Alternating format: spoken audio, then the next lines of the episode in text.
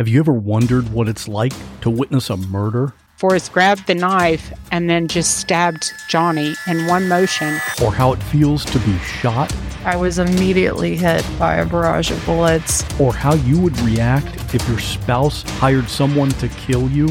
And he was to put me in a grave with a bullet wound on my head. These are the stories you'll hear on the podcast called What Was That Like? True stories told by the actual person who went through it. You'll hear from a stalking victim. Came back upstairs, and when I came back and turned the corner into my room, I saw him standing there. You'll hear from a man who was kidnapped and tortured. I would do anything, say anything, to simply get away. And you'll hear actual 911 calls.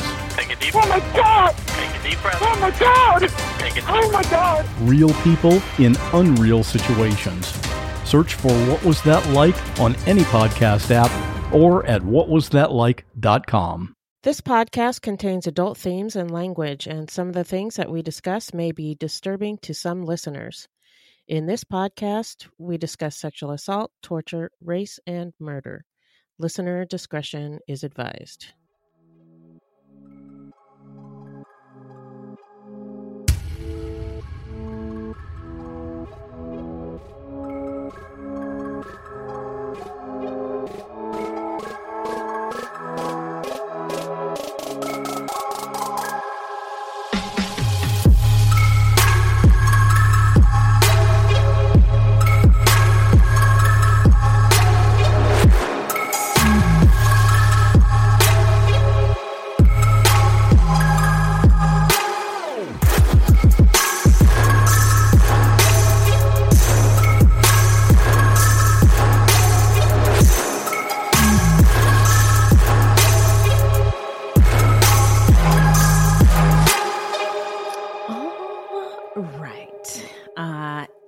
You can take off your dancing shoes because our intro is so fun and so fire. Uh, we would like to welcome you to Fruit Loops. Thanks for listening to us. Fruit Loops is a podcast about true crimes committed by people of color and their victims that we don't hear or know much about. Contrary to popular belief, not all serial killers are white. Did you know that, Beth? I did know that. I didn't know that when I when we first started this. and it turns out there are many well documented cases of serial killers of color, and Fruit Loops is a podcast all about them. We will take deep dives into the lives and fascinating crimes of serial killers uh, and true crimes committed by people of color and their victims that the media and entertainment commonly leave out because the news is racist. and uh, we are Wendy and Beth. She's Wendy. I'm Beth. We are not Mhm. journalists, investigators, or psychologists, just a couple of gals interested in true crime. Mhm. Also, the opinions expressed in this podcast are just that our opinions. Please send any questions or comments to fruitloopspod at gmail.com or leave us a voicemail at 602 935 6294. That's right. Now, before we get into our listener letters, who are we talking about today? We are talking about Lam Korwan, also known as the Jars murderer. So, um, how, how was your Thanksgiving? It was great. Oh, good. I spent Thanksgiving at a friend's house because, Uh-huh. um, you know, my daughter lives in North Dakota. My son went to a friend's house. So, Mhm. you know, I just, uh, I usually go to a friend's house anymore.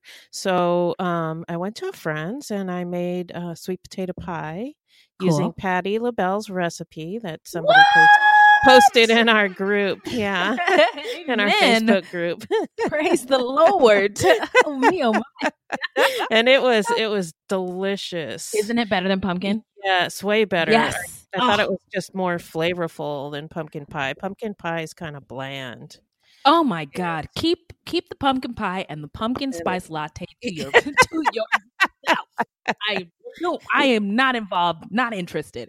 I'm so glad you had some and then you liked it. Yeah, was- and my I- friend really liked it too. And uh, what she actually said was she's pissed that nobody ever told her about sweet potato pie before. oh, that's so funny. See, white people, you just, you don't know. You No. don't know until you know. No, you see, me, you don't know until your black friend tells you.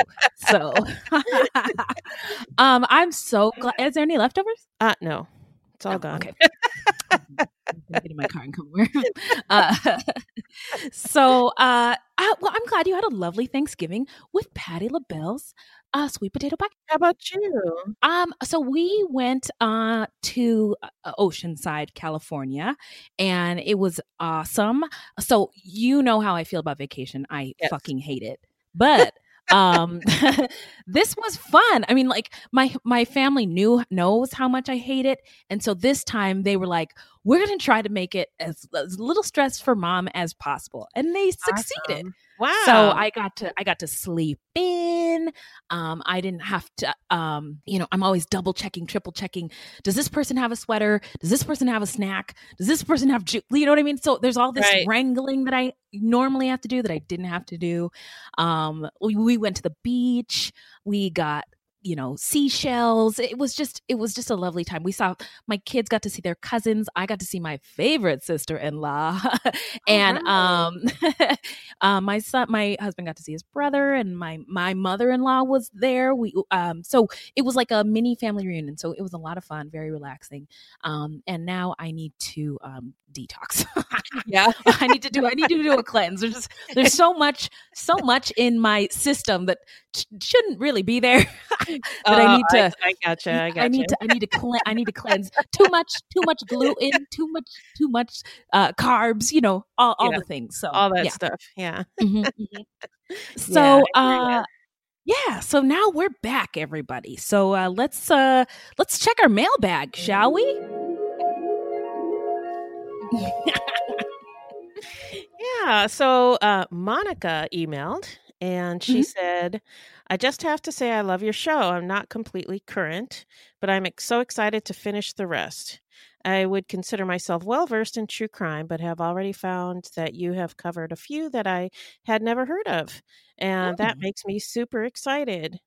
I love the research that Beth brings to the table and absolutely adore Wendy's spunk. So do I. Great job, ladies. Keep them coming. So, oh, hip hop air horn to you, Miss Monica. um, well, this next letter comes from Sue. She's one of our patrons and is uh, in our Facebook discuss- discussion group. Um, she said your podcast is worth supporting, so thank you, Sue. I also love that uh, love the interaction on the Facebook discussion group. Oh, and I never had an interest in the royal family until Meghan Markle. I love her too, and I cried watching the royal wedding. She said. Thank you for fucking with us, Sue. We see you, boo. um, so thanks everybody uh, for listening to the show and for continuing to rock with us. Um, keep those letters and um, comments, emails, keep them coming. We love them. Now it's time for a quick ad break, and we'll get into the story when we come back. So, we would like to invite any listeners who have a business to advertise to do it with us. For more information, please email us at fruitloopspod at gmail.com or check out our website at fruitloopspod.com. today we are mm-hmm. talking about Lam Korwan, also Mhm. known as the Jars murderer, also mm-hmm. known as the Rainy Night Butcher, the Rainy mm-hmm. Night Killer, and the Hong Kong Butcher. Mm. Lam is Chinese and he lived and worked as a taxi driver in Hong Kong. And he holds the distinction of being Hong Kong's first recorded serial killer. Thank you for making that distinction because Yes. Chinese society is very old, right? They, they're Yes. compared to compared to China, America is a toddler. So Yeah, that's true. yeah. So there, um, I'm sure have been many more. Uh, Many the more, yeah. Right? The jars murderer. Let's get into some stats. Uh, AKA, uh, you know, Beth did a great job doing all the AKAs, so I won't get into that again. He again is known as Hong Kong's first recorded serial killer, and um, my understanding is that given how, as I was saying, old Chinese civilization is, is that there was, uh, in fact, serial killers before the 1980s, as early as 200 BC, long before the American FBI profilers came up with the term to describe serial killers. Um, so shout out to um, Akri Bunai from uh, the Memories of Murder podcast. Um, he uh, uh, mentioned Liu Peng Li, uh, and that was a second century BC Han prince and one of the earliest serial killers cited by historical sources. And he enjoyed hunting humans for sport. Lam Kor um, the subject that we will be discussing today, uh, Lamkor Wan had at least four female victims. And we say that because he took pictures and video of his victims' mutilated bodies, and it looked to some like the body the body parts photographed came from more than four victims. Um, and here are the list um, that we know of Chan Fung Lan, female, age 21. Chan Wan Kit, she was age 31. Uh, Leung Su Wan, female, age 29. Um, Leung Wai Sum, uh, age 17. His known victims were age 17 to 31. He struck at night and it just happened to be on evenings that were raining hence his one of his nicknames. Um, and his mo was strangulation. Then he took photos of the nude bodies dismembered them and preserved their sex organs in tupperware containers at home. Um, yes yes. Lam was apprehended august 17th 1982 and this was after he attempted to develop some photos at the Kodak store of his quote unquote projects. yes, not very smart. not very smart. So where did where did this guy? Did, let's get into his beginnings, shall we? Sure. Um, so Lam was born on May twenty second, nineteen. Wait a minute, that's not right. Was it? It says nineteen ninety five. Oh, okay. It's got to be something else. Yeah, look real uh, quick. like, wait a minute, that's before his crimes. And then he went back in time. Wait a minute, and then he went back in time. He was born in 1955. Okay, so Lam was born on May 22nd, 1955, in Malaysia. When he was growing up in Malaysia, his father used to beat him and his mother. He once hit Lam so hard that the boy was knocked unconscious and left him with two black eyes. The mm-hmm. abuse stopped when Lam was in his teens and he moved to Hong Kong with his brother and father. And I don't really know what happened with his mom. Uh, he she may have stayed in Malaysia, but she was no longer in the picture. Right, no longer in his life. Um, Lam was a loner and had trouble making friends at school. His electronic chess set was his closest friend, and he took it everywhere he went. His first incident in with uh, you know, running with the law happened in 1973 at age 18 when he used a knife to force a woman in a bathroom stall and groped her. He was sentenced to 102 days of treatment in a psychiatric hospital. At 24, he had never had a girlfriend, had no friends to speak of, and worked as a taxi driver, preferring the night shift. He continued oh, to live in the family shift, home. Night shift. Sorry. Sorry. He oh, continued to live shift. in the family home in Tokwa Wan, sharing a room with his younger brother. But they rarely saw each other because everyone was very busy working. Let me get some sweet love, sweet love on the night shift. Um, Lam always had difficulty socializing with people and girls. He was a virgin and never had a girlfriend. And in the late 70s, he collected pornographic magazines, but he was so embarrassed about someone seeing him buy them that he ordered them from overseas, I think in England. Yeah, in England, because uh, Hong Kong was a British colony. So I don't know if that oh. has anything to do with it oh. or not, but that makes sense. Anyway, yeah, so he also took photographs of the images in the magazines because I guess the magazines weren't enough. mm, interesting. So he took pictures of the pictures. Mm-hmm. Um, this guy was a little strange. uh, his tad. his family, yeah, just a little. His family had no idea about his pornographic stash. He kept it under lock and key. Uh, nor did they know that he was rephotographing the pictures in the porn magazines. I feel like that would have been a cry for help if somebody had seen it. If somebody I don't know. That, yeah. Yeah. Like, do you want to?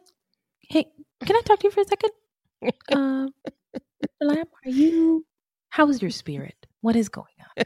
Um, when he grew tired of his pastime, he bought a Polaroid camera and began snapping pictures under the doors of women's toilets and changing rooms until he became frightened of the irate women who chased him down the stairs. That would be really funny if it wasn't so awful. uh yeah. I, I I mean can you imagine somebody filming you while you're taking a poop? I mean, I mean, I, I, I don't get any privacy when I poop because I have small Right. children.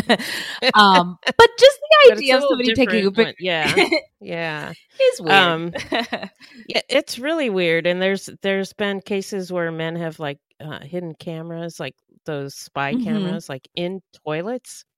yes, I don't so they- understand. It's yeah, men are weird. I'm not trying to kink shame, okay? I'm not here to kink shame anybody, but that is a crime, right? Yeah, it is a crime. Yeah, that that that ain't right. That ain't right. Hip hop air horn because it is not right. so, when did this all happen? When? Where? Let's paint the picture. So this started, or this was going on in Hong Kong in the early 1980s.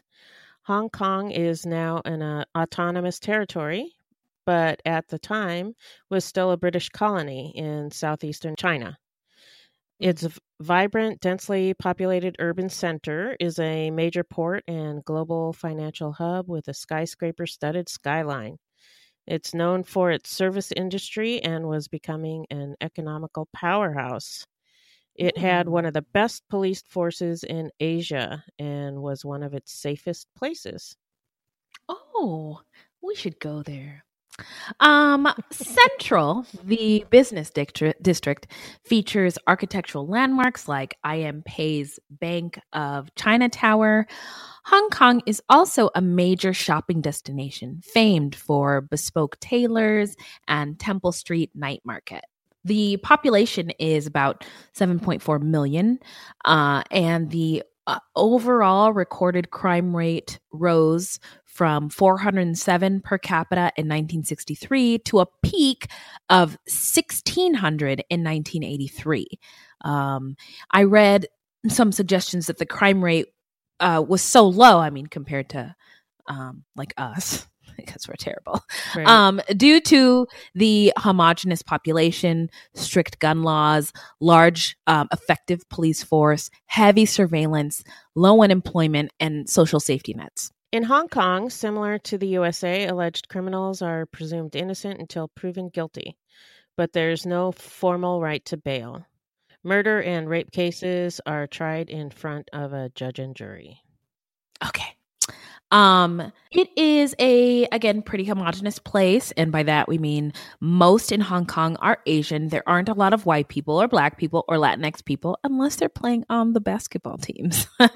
um, about ninety about ninety six percent of Hong Kong's population is of Chinese descent, the majority of which are Cantonese speakers. Remember Wayne's World? Yeah. You learn how to say pretty in Cantonese. In China, the surname or last name of a person is spoken first, followed by the last name. So Lam is this guy's last name, and Korwan is his first name. I think that's pretty neat, actually. Yeah, it is. Um, so I'm just going to call you Williams for the rest of the episode. Williams Beth. yes, Williams.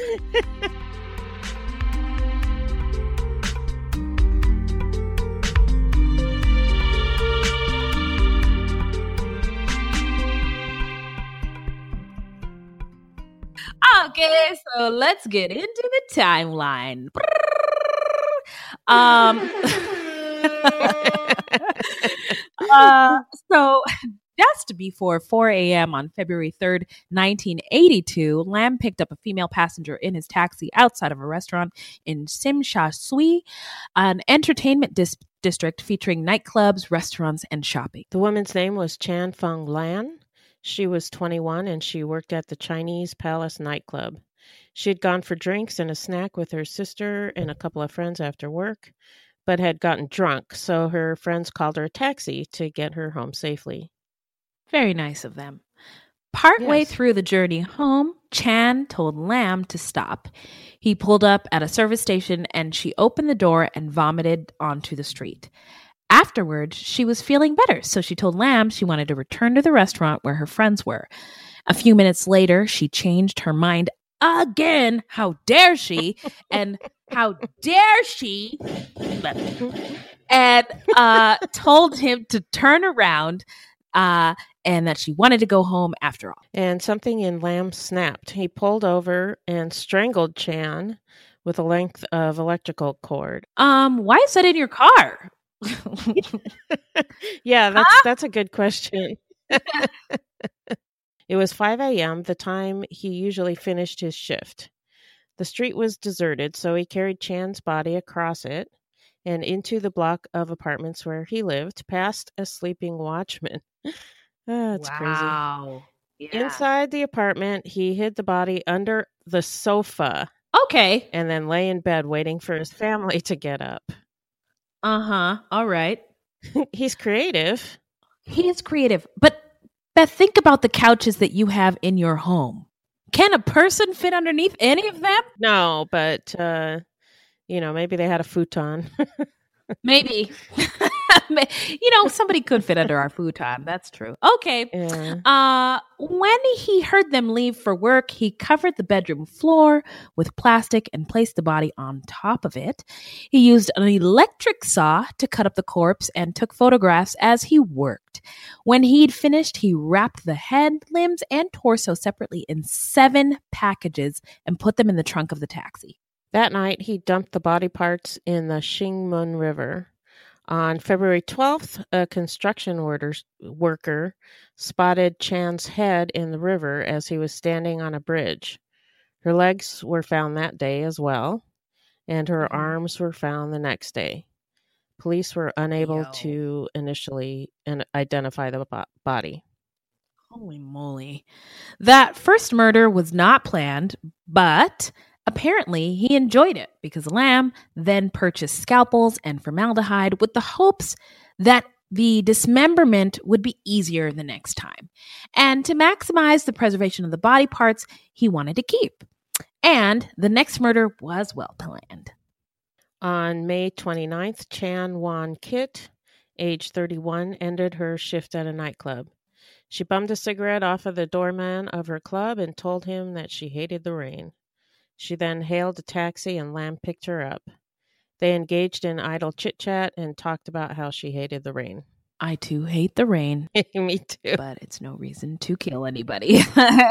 um anyway, uh then at a stoplight, Lam climbed into the back of the taxi and strangled her to death with an electric cord. Um took her body home. Lam videos videotaped himself performing necrophilia and cutting up the body. This was the first time he ever had sex. That's so gross. Um, I'm not here to kink shame anyone, but he uh, called, he named the video, get ready, Serious Secrets. yeah, pretty serious, all right. Pretty serious. Uh, when Chan's body was found, Hong Kong authorities realized that they had a serial killer at work. Newspapers noted that both murders had occurred on rainy nights.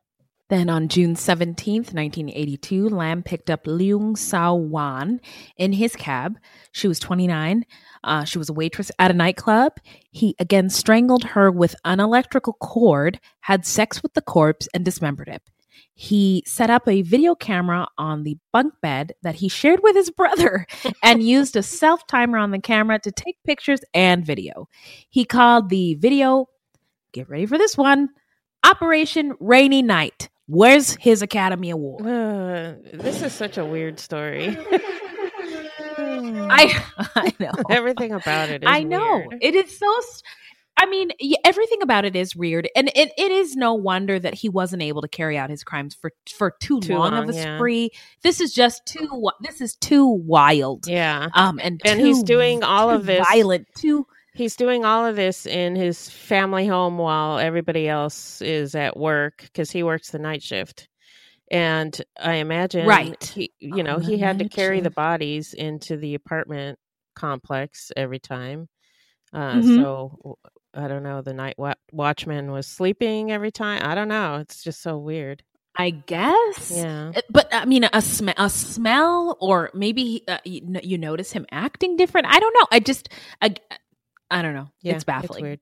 So, So anyway, um, Chan's head was found by a fisherman, and police found her torso on a riverbank nearby, missing its internal organs. oh no. Yeah. She was last seen on a rainy night getting into a cab. On July 2nd, Lam picked up his fourth victim, Leung Wai Sum. The 17 year old student hailed his taxi after a sixth form dinner. What is that? When she decided not to continue on with her classmates after the meal. Is is that does that mean a six six course dinner? It's no, it's it's a grade, but I don't know what that um translate to. Oh, It's, uh, your- oh, okay. So like, her- British speak. oh, oh, okay, okay. So, uh, okay, so, uh, so it's like, like maybe like her senior year dinner. Or Yeah, something something like like that. Yeah. Okay, okay. So, all right. Well, uh, her friends put her in a cab to make sure she got home safely. Uh, didn't turn out that way. No, no, it didn't. It was 9:30 p.m., much earlier than his previous killings, and he kept the girl handcuffed in his cab for hours, talking to her about family, religion, and life. And I guess he was just driving around until four o'clock in the morning, uh, when she she become exhausted and fell asleep in the back of the cab, and he strangled her and took the body home. Oh my gosh, this poor girl falling asleep and then like waking up to Being Like, strangled. somebody. Yeah. strangle being strangled that's terrifying um he again filmed this dismemberment and necrophilia of the young girl while filming his video a lamp fell on the girl's dead body and caused burns on her thigh he called the video get ready for this banger of a title look out harvey weinstein the fourth operation Uh, it was the 80s and there were no digital photos. So I just imagine that. it's Just weird Imagine it. It's, this whole story is weird. can you believe it It's so weird. oh my god So back back in the 80s, uh, in order to get your photos processed, you had to take them to a photo lab. sorry photo lab He'd had a narrow escape one time when a technician questioned him about the photos of dismembered limbs and cross sections of joints. He's like, uh, what's this, dude? Mhm. But Um, can I talk to you for a second? Yeah. I have some questions. what the hell is this? uh, excuse me. I need a supervisor. but he accepted Lam's explanation that he was a university lab technician and the pictures were for medical research. okay. But Lam wasn't so lucky on August 17th, 1983.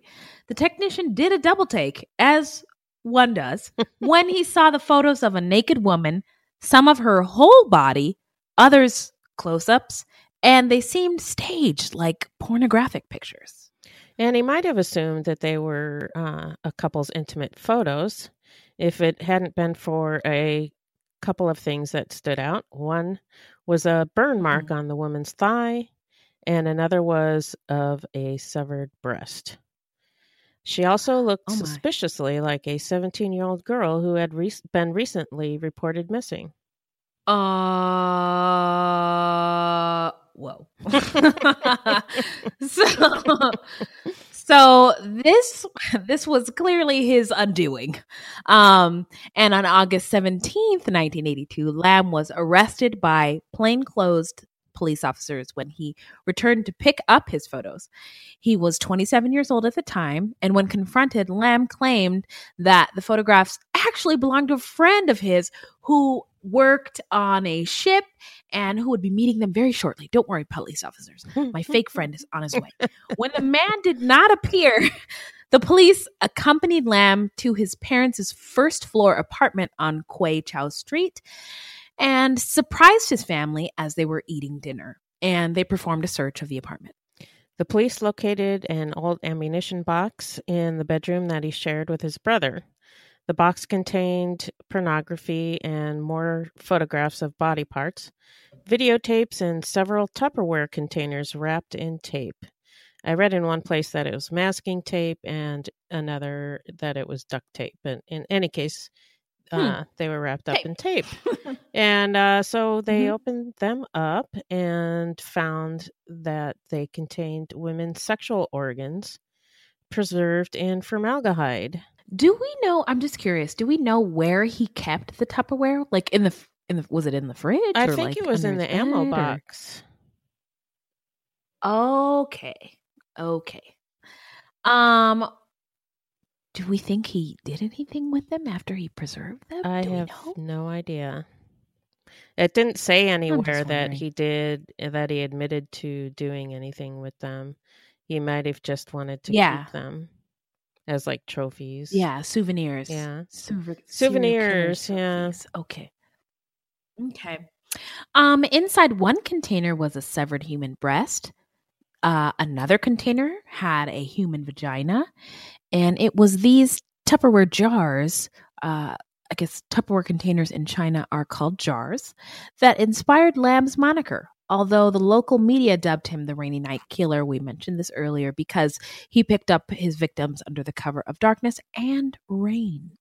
The number of body parts and amount of pornographic material made it seem unlikely that it was the work of one person. Police also thought that Lam's photographs were actually of 15 different women. 15? Yeah, 15. Although only four have ever been identified. The ones that we Jesus Christ. talked about. Yeah. Another factor was the size of the apartment, which was very small. Police didn't believe that the uh, family could possibly be unaware of the activities of Lam, and they suspected that they had found a family of sex killers. Lam, his father, and brother were all arrested and kept in separate cells. The next morning, handcuffed and accompanied by two guards, Lam was taken to see his brother, who lashed out at him, kicking and screaming. It took several minutes to separate them. Lam promised his brother he would tell the truth and then confessed to the murders, revealing to police all of the grim details. Lam did not feel remorse about the first three killings since the women were bar workers. okay. he told police that the women were useless to society. Uh, and his fourth victim, Leung Wai Sum, was different. Uh, she was a 17 year old student and he actually liked her. And then he killed her. And then he killed her. I have not, I don't know why you would kill somebody that you I liked. don't I mean, Yeah. there's people that I don't like or that you might not like who you might wish you might think terrible about things killing. upon. You might think about killing or hoping that terrible things happen to them, but not somebody you like. Yeah. It's just crazy. Well, yeah, this is a crazy story. This is a very crazy story. and uh, I I gotta say, it's one. So you and I listen to a lot of true crime like podcasts, and you you like read true crime books and stuff. And I love true crime like shows. I've never heard of this guy before. I hadn't Um, either. so- yeah, new one on me. new, uh, new is good. Yep. new is the new black. Um, New is the new new. new is the new new. Oh, would you believe it?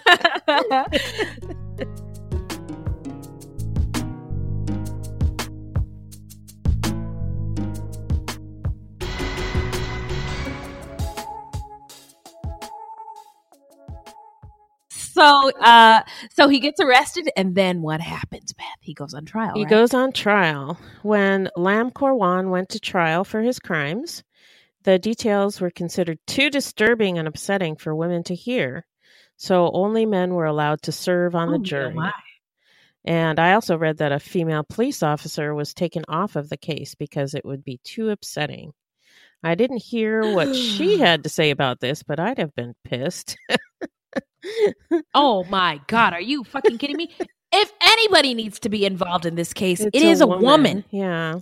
In April of 1983, a jury of seven men found Lam guilty of four counts of murder, and he was given a death sentence that required him to be executed by hanging. However, the death penalty was abolished shortly after his conviction, so Lam's sentence was commuted to life in prison. He is currently serving his life sentence at the maximum security prison facility at Shek Pik. When speaking to psychiatrist Will- Dr. William Green, Lam stated that he ate part of the intestine of one of the victims, the one who had its intestines Yeah, missing, yeah. remember? And that his motivation was not primarily sexual, but that it was God who told him to kill the victims. Hmm. I don't think God is involved in any No. Not at all. so, who, where are they now? Lam Korwan is now 63 and serving a life sentence at the maximum security Shek Pik prison on Lantau Island. Uh, his family was unable to sell their apartment. Oh, that's too bad. Um, by the way, I like my husband and I, uh, you know, we watch the news and stuff. Right. and I always I always think if somebody got killed in a house that you could probably get a really good deal on the house. Yeah. And I would totally buy it. Um, but I'm the only one in my family who Who feels that who way. feels that But- way? Yeah, yeah. I think uh, Yes. the the house that Travis Alexander lived in in Mesa, you know, Jodi Arias Uh-huh. killed him. Uh, Oh yeah. I think that was sold for a pretty good price. cheap, cheap, cheap, yeah, cheap. yeah, Oh, see, that's what I'm saying. Yep. I mean, what's the big deal? yeah. What's the the family deal? that Somebody bought it, there. yeah, you know, they they fixed it up and they like it. So I would totally do it. Um, by the way, that's more killers um in my home state than I'm comfortable with. Uh, baseline Yeah. killer, Jodi Arias. hmm Who else we got? uh, um, there's plenty. I just can't think of any right now. the desert makes people crazy. So does. anyway, his family was unable to sell the apartment, so they had to keep living there. Um, they hung an image of Chung Kuei, a uh, vanquisher of ghosts and evil beings in Chinese mythology, above their front door. And here's a fun fact: there have been several movies based on this story. There's one called Really? yeah, there's one called Doctor Lamb. That's L A M B instead of Lam L A M. Hmm. Uh, it was Sounds very um. They, they white it. They whitened it. yeah. Although um, it it was filmed in 1992, and it actually did star a, a famous Chinese actor named Simon Yam. Oh my! Yeah, I haven't seen it, so I don't know if they have a lot of white people in there or not. I don't know. Uh, but supposedly the Oh, plot yeah. closely follows the accounts of this true story. So if you want to watch a horror film that's based on this story, it sounds like that would be a good one to start with. Yeah, and if you're listening and you've seen it, um, tell us about it. Yeah. Um, what you thought of it? If you liked it, is is it worth our eyeballs watching it? And is Please it was it whitewashed? Was it whitewashed? Please tell us. Um, I have a guess, but I don't know. So, um, let's see. Let's. Oh, oh, oh, oh. What? What? Let's talk about what made what made Lam What snap. made him snap? Um, I think that the head injury at the hands of his father may have had something to do with it, but um, also when that girl in the cab like challenged him, like, uh, "I want to go here, I want to go Yeah. there, do this, do that," Yeah. that that made him angry, and he must he just like snapped, and uh, I wonder if he ever saw his um, abused mom fight back. Hmm. um you know if that was something I, I just i my mind went to Yeah. that place like um uh, so abuse is complicated. Abuse uh, w- in families is very complicated. It's complicated. To affect some people. And so i just wonder if that might have been something that he was like no it's not supposed to happen this way Right, right. um this this woman did and he might not have known wh- like what to do like he just might have been at a loss of a loss for words a loss for action a loss like what what what is this yeah. and um, also, killers we've seen in the past who engage in necrophilia do so um, because they have an, an irrational and intense fear of rejection by women. And then women can't reject you. So, True. um, Yeah, and this So guy was apparently severely lacking in social skills. Kind of ri- reminds Mhm. me of Jeffrey Dahmer and Ed Gein, who are both loners who wanted Mm. companionship but had zero social social skills and actually did not want to deal with the actual human interaction that comes with real relationships and the possibility of Yeah. rejection. So just like you were saying, Mhm. you know he, he this girl's like take me here take me there he, he doesn't want to have to deal with that kind of stuff um Mhm. so lamb was similarly lonely like uh, jeffrey dahmer and ed gein um and seemed to Mhm. want to spend time with women but not like actual real living women and i can't Yeah. and i can't say that i just got a cat. yeah, I can't say that I get necrophilia, but it seems like the people who engage in it have a crippling difficulty in relating to other human beings, which is, I'm being Captain Obvious here, but yeah.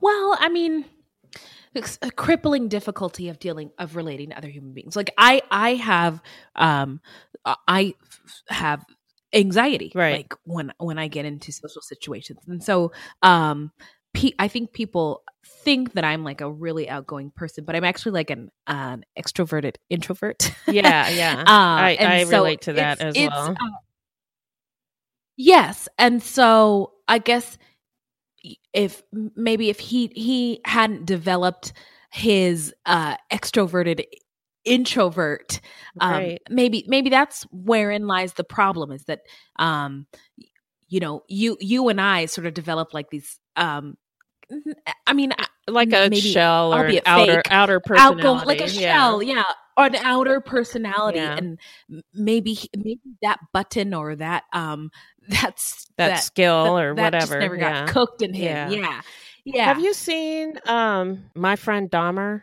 no. No. what is this where is it when can i watch it huh it's it's I actually had to pay for it because it wasn't streaming anywhere. oh Um, it was on Amazon Oh. Prime, but I, I haven't finished it Okay, yet well, because I will be getting that it is so uncomfortable.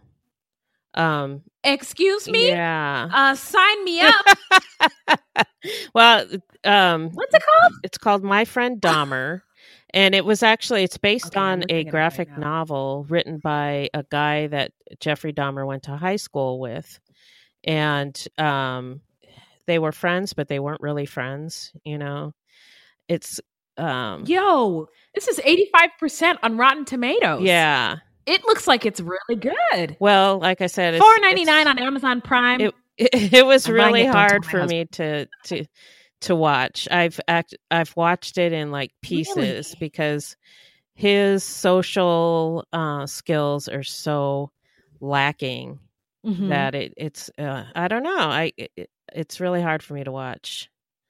It's really difficult. Oh, is it? it- It's just a. It's just a movie. I is it- know. yeah, I mean, it's based. minutes? It's it, but it's based on a true story. This guy went to high school with him, and, right. and was like kind of friends with him, and it's based on Uh huh. you know his experiences with Jeffrey Dahmer and uh, things that happened, and his just his social skills are so bad. It's just it's painful. It's- It's, it's really uncomfortable to watch. Yeah, Uh huh. Uh huh. Uh huh. Uh-huh and how he's he's trying to be friends with people. He's trying to fit in, and he's just doing it all the wrong ways, and it's just really difficult to watch. Oh my gosh. Well, when you say difficult to watch and uncomfortable, I come a running. You're so like, I can't "Oh, wait. I- to- I can't wait. To, like, I can't my wait." teeth in. what? Something terrible? I could watch? Yes. Woo! I can't wait. Um, thank you so You're much. We're not in the shout out section of our show, but I can't but- wait to watch this. yeah if you want to if you want to experience crippling uh, difficulty in relating to other human beings that's that movie's got got tons of it It's got this movie has everything: uncomfortable social situations, serial killers. you know, like Stefon from uh, SNL. yeah this club has everything. Okay, I need to stop and move on with the show. Mhm. All right. So, are are we at our takeaways? Takeaways. Yep. Okay. So, um, this happened in a different part of the world, but people are people. This is a man who was a sociopath. I'm not a doctor, but that's just my opinion. he knew he was do what he was doing was wrong, um, but didn't care, as evidenced by his statements to the authorities. Also, I feel like we've been led to believe that Asia has a low crime rate, but I think um, it has more to do with what the government tracks. And I don't think that they track everything. Again, it's a homogenous environment full of blind spots. Also, I wish that um, there was more information out there about these victims. Um, uh, this is a true crime podcast about true crime perps and their victims, and I couldn't find anything about these women other than the little bit that we shared about what happened on the nights that they um, were killed or where they worked. Um, we know a fair amount about the first victim, but not the rest. And I'd love to share their stories. So, um, I'm just putting it out there. If you guys know anything about any of his four victims, I'd love to um, hear more. So add us, please. Yeah, it was uh, difficult to get any information on the victims. Uh, and different Mm-hmm. places listed different job titles that they had. So Mm-hmm. I don't know even what they did for work because, like, one would say she was a waitress, and another would say she's a go go go dancer. And so I just said she worked in a Mhm. nightclub because I don't know what she did in the nightclub. And um. Tsim Sha Tsui, which was the the district, it had a lot of nightclubs and restaurants and stuff, uh, and Mhm. apparently was also notorious for sex work. And a lot of the women who worked in the nightclubs were sex workers but we don't know if that's the case with these women because it didn't say and um Yeah. it doesn't really matter they're human beings um but f- from Exactly. his comment that they were useless to society that makes me think that he at least may have thought that they were sex workers and Oh. that pisses me off I'm yeah, I'm triggered. and uh, the government stepping in to basically shelter women from the re- reality of this crime, taking the police women off the case and only allowing men on the jury, Yeah. also Mm. pisses me off. I mean, it, it was the Oh, 80s, yes. but that seems so antiquated, like from the late 19th century and past the smelling salts. Uh-huh. You know, I'm going to faint. Oh my! Clutching my pearls. My virgin ears. oh, I do declare. Um,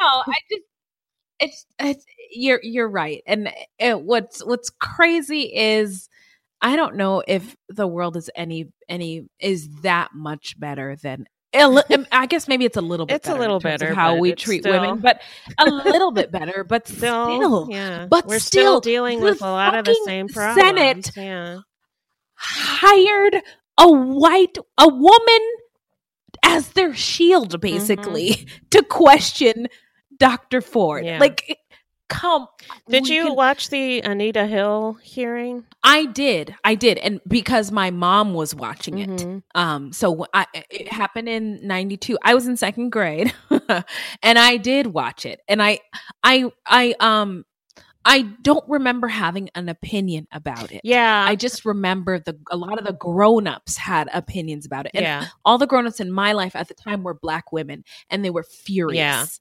Well, if you um, listen to it again now, you'd be furious too because they just they treated Oh, her like yes. crap. They treated her like an animal. Yeah, Um, and we've talked about this theme before is that uh, there's this idea in American society that that that black women are like just like sex animals. Yeah. Like we just we just love sex so much and we just can't get enough. of it. Just give me just give me that dick. And, I just love sex.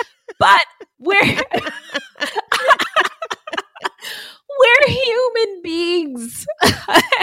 and if it's not fair, it's just not a fair characterization, but it is a prevalent one, um, albeit un um I, I- don't think people think it on purpose.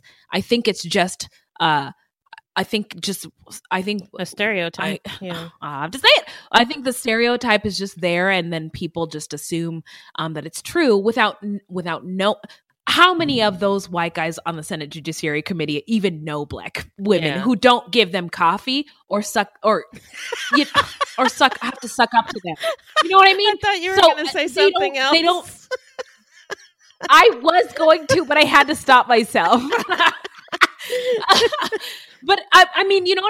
So it's not true, but you have to you have to make like an effort to get to know people who are different than you. Yeah. That's why we do this show so we can learn stories about people who are different than us.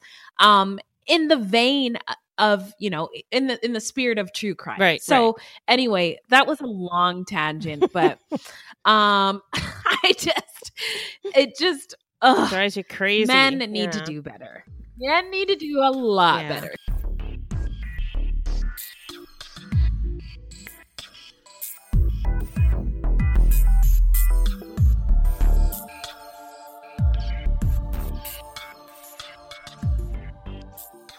So, if you love true crime and you don't want to die, here's a tip for you. Uh, so this segment is not intended to be victim blaming. We thought of this segment because I read somewhere that a lot of people listen to true crime because they want to know what they can do to be safer. But in my mind, this is not meant to blame the victims. It's just learning from other people's mistakes. Sometimes we have no suggestions for a particular episode and we'll just offer up generic tips. So, guess what, Beth? What? I don't have anything to add on this segment. It's all you, It's all me. girl. All right. It's all you. Well, this is this is actually not really a tip. Um, I just wanted to share something that I read online, written by a man named Mm. Jackson Katz, who is an educator, filmmaker, and author. And he created a gender violence prevention and education program called Mentors in Violence Prevention that motivates both Mhm. men and women to play a central role in solving problems that have Wow. historically been considered women's issues, such as domestic violence, sexual assault, and harassment. And uh, this is what he said I draw a line down the middle of a chalkboard, sketching a male symbol on one side and a female symbol on the other. Then I ask the men, What steps do you guys take on a daily basis to pre- prevent yourselves from being sexually assaulted? At first, there's kind of an awkward silence as the men try to figure out if they've been asked a trick question. The silence gives way to a smattering of nervous laughter. Occasionally, a young guy will raise Okay. his hand and say, I stay out of prison. This is typically followed by another moment Oh. of laughter before someone finally raises his hand and soberly states, Nothing. I don't think about it.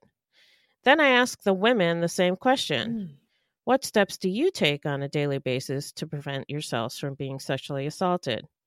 Women throughout the audience immediately start raising their hands as the men sit in stunned silence. The women recount Mhm. safety precautions they take as part of their daily routine. Hold my keys as a potential weapon. Look in the back seat of the car before getting in. Carry a cell phone. Don't go jogging at night. Lock all the windows when I sleep, even on hot summer nights. Be careful not to drink too much. Don't put my drink down and come back to it. Make sure I see it being poured. Own a dog. Carry mace or pepper spray. Have an unlisted phone number. Have a man's voice on my answering machine. Park in well lit areas. Don't use parking garages. Oh, I wish we had to stop. I wish this list wasn't so I long. know. Don't get on elevators with only one man or with a group of men. oh, Vary my route home okay. from work. Watch what I wear. Don't use highway west areas. Use a home alarm system. Mm, Don't wear headphones when jogging. okay. Avoid forests or wooded areas, even in the daytime. Don't take a first floor Oh apartment. no. Go out in groups. Own a firearm. Meet men on first dates in public places. Make sure to have a car or cab fare. Don't make eye contact with men on the street. Make assertive eye contact with men on the street. So that's the list. This is fucking crazy. My- um, that's that's just the short That's list. short list. That's- I'm sure oh there's my more, yeah. god. Oh my god. yeah, so uh, there's a Um, whole bunch you- of tips in there. Everybody needs. There's a lot. There's a lot of not get murdered tips in there. Um, but it's crazy. I'm like looking at this list and I'm thinking, a lot of these things I I have to do out of habit. yeah, I know. I Um, was looking through it too, and I'm like, oh, I do that, I do that, I do un- that, but I don't I do about all that it. stuff, but. I don't even think about it. Mhm. Yeah, if this is crazy, and dudes don't have Yeah, to, they don't even think about um, it. which is even crazier. Um, thank you so much, Beth. That was a really, really good tip. You're welcome. Um, it was a good long ass list of tips, but it needed to be said. So thank you so much. So, um, this next part of our show is where we get into some serial killer or crime news. Um, I found, uh, let's see. So, a couple years back on the news, uh, a bunch of white people turned up dead, uh, execution style. Um, and uh, I guess uh, eight family members in an Ohio um, town were killed. Uh, and authorities announced just this week that four members of a different family were arrested and accused of carrying out these murders. Um, the. Ohio, I, it is it was wild. Like when I- I just I remember watching the news story, like what like what the heck? This is out of nowhere. Eight, yeah, like eight the hat people and McCoys, you know? Yes, yes, those other white people who were crazy and Yeah, killed the each other other. crazy white people. yeah. so the attorney general said that uh, the suspects, a husband, wife, and their two adult sons, were arrested in connection with the Rhoden family murders. The four suspects arrested were identified as George Billy Wagner III, Angela Wagner, and sons George Wagner IV, and Edward Jake Wagner. The four murder suspects were each charged with eight counts of aggravated murder, one count for each person killed, each with death penalty specifications. Um, investigators announced at a later press conference, they announced that on, on Tuesday this week. Um, the Wagners had close business and family relations with the Rhoden family before the April 2016 murders, according to the Cincinnati Enquirer. In fact, one of the victims was the baby mama of one of the killers. Yes, and she was shot in the head as her infant Oh. slept in the bed with her. Awful, Holy awful, shit. awful. Um, and uh, last year, authorities announced that they were looking for the Wagners and in- information on them. And um, let's see, Edward Jake Wagner has a young daughter, Sophia, with Hannah Rhoden, the one who was he, That he shot. Was the in head. infant? Yeah, the infant is Ugh. Sophia. And Hannah Rhoden was killed. Um, the Wagners were not initially named as suspects or persons of interest, but uh, they moved to Alaska for some reason after, Huh. after they killed these people, and then they moved back to Ohio. But the Okay, authorities that caught up to them. I know. I mean, moving to Alaska, okay, all right, you kill somebody, move to Alaska, but to come back, no, that's come strange. back what for yeah i guess i guess they had business um with um like marijuana and stuff or like Right. grow they grew it in their house and um i don't i don't know i don't know those details but marijuana was involved um and autopsy reports released earlier this year revealed that the sheer brutality of the massacre uh and uh, one of the victims actually tried to fight back so Wow. uh tragic story um yeah, that's really sad. Yes, indeed. Uh, so, what do you got, Beth? Oh, I got something really sad too. Oh, okay. Let me get a tissue. Uh, so, so this one uh, was posted by Sue in our Facebook group. Mhm. uh, A story about an ER doctor who was murdered by her ex fiance. oh no. Yeah, her name was Tamara O'Neal, and uh, she was shot to death outside of the hospital where she worked in Chicago. And I recall reading about a shooter situation outside of a hospital in Chicago earlier Yeah, uh, this last week. week. Yeah. Yeah. Uh, but then I didn't see any follow up, Mm-hmm. and um, uh, then Sue posted that article, and I put two and two together. Um, Mm, mm, that's that's what it was, mhm. and uh, so Dr. O'Neal, she was a, a woman of color, Mhm. uh, which uh, might explain why there weren't a lot of news reports. um, because why again? Be- it starts with an Because R, the guys. news is yes, that's right. So, uh, Dr. O'Neal was devoted to making sure her patients felt cared for, and she felt very strongly about serving the underserved. Hmm. She was a loving and caring daughter, sister, and aunt who was adored by her nieces and nephews.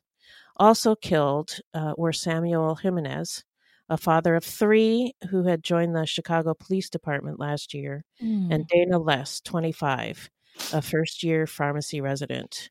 Uh, the shooter was also died at the scene, and they don't, they, uh, the article didn't know if uh, he was killed by police or if he sh- killed himself, but Oh, he was uh, Dr. O'Neal's ex fiance, and we do talk a lot on our podcast about uh, domestic violence, and this was a right. domestic violence situation.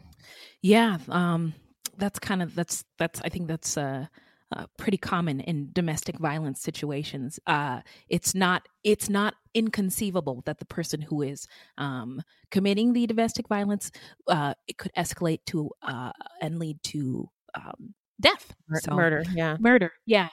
Um. So, uh, in happier news, uh, we would like to give some shout outs to any content by people of color or about people of color or any true crime goodies.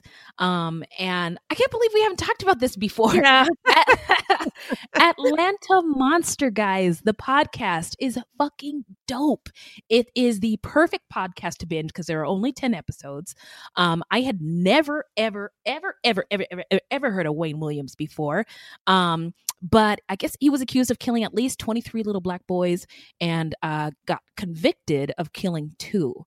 Um, it's an investigative journalism podcast hosted by Payne Lindsay. He's a white guy from Atlanta, though, so he's got a little bit of spice and flavor. Um, this the series takes an in-depth look into the infamous Atlanta child murders. Um, the podcast was co-produced by Tenderfoot TV and the How Stuff Works Network. Um, it is an excellent listen. Uh, just I, I I might I I might even go back and listen to it a second time. It was that good. Um, race is a very important part of the story. Um, and what's interesting to me about this case is that uh, most of the black people believe that the Klan was responsible for the murders, uh, and white people are pretty confident it was Wayne Williams. Um, I don't think that he did it, but then again, I also thought OJ was innocent, so I could be wrong. Yeah, and if you recall, this was the podcast that uh, spawned this podcast. Yes, yes, because we were at the water cooler talking about this, and I was like, I'd never heard of a black serial killer before. And Beth was like, Oh, yes, they exist. They're real. and then we were like, Wait a minute, how come we don't we haven't heard any podcasts about them? And then we were Yep. like, we should do it. So we Yep, did. that's exactly what happened. yeah. So, and I and I am one who thinks he's guilty. no, no, I don't. Uh, I don't think he he's guilty of all of the murders that took place, but I I do think he's guilty of at least the two that he was convicted of. Okay, agree So- to disagree. I think the police framed him, but but I was talking to you about how like uh that's one of the differences between um black people and white people. It, white people is uh white people trust like um we trust systems, the police, the justice more. system Yeah, and the police, right? And um, Yeah. people of color just don't. yeah, So yeah. So what you got? Well, uh, I, I've given a shout out to this podcast before, FBI Retired Case File Review. The host is Jerri Williams, and she is a person of color and a retired FBI agent.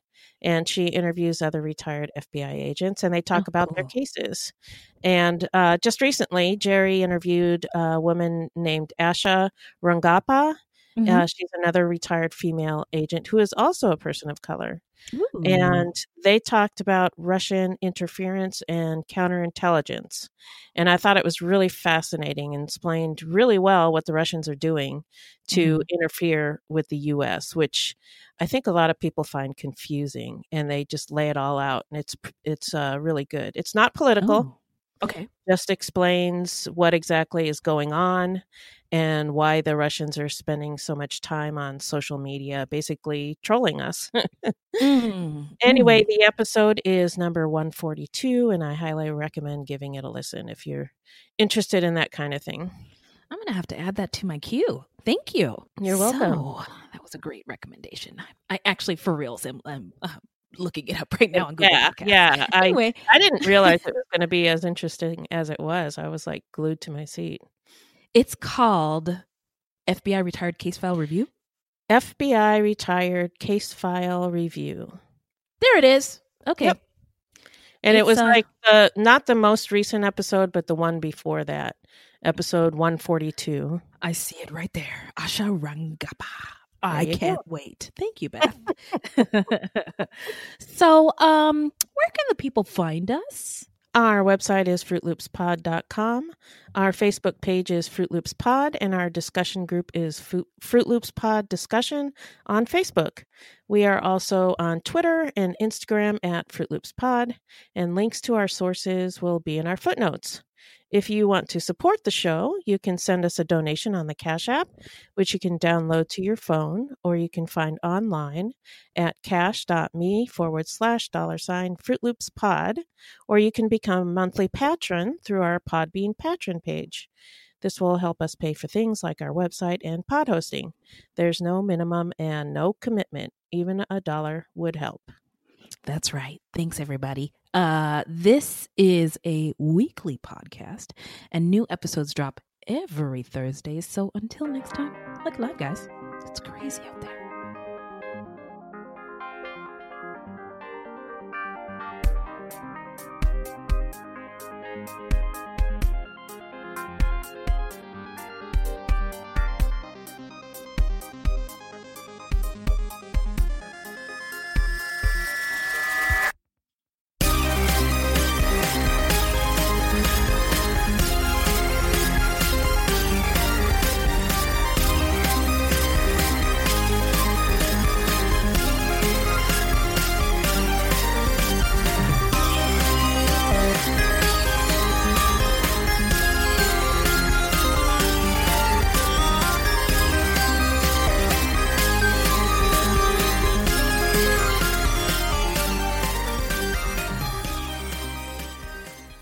Hello, this is Gary Chahot welcoming you to check out the French History Podcast. Our main show covers the history of France from the first humans until present. If you liked Mike Duncan's The History of Rome and wanted a similar program covering the land of beauty, culture, and love, we are exactly that. We also host world renowned scholars who have delivered guest episodes on their specialties, including 18th century pirates, revolutionary booksellers in 20th century Paris, the special friendship between the Marquis de Lafayette and Thomas Jefferson, and numerous others. Learn what you love and listen to the French History Podcast today.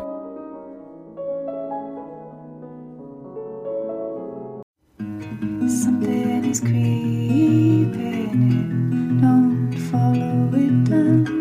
me introduce you to Barry Kloogh, an authorised financial advisor from New Zealand and a very special kind of stain on humanity.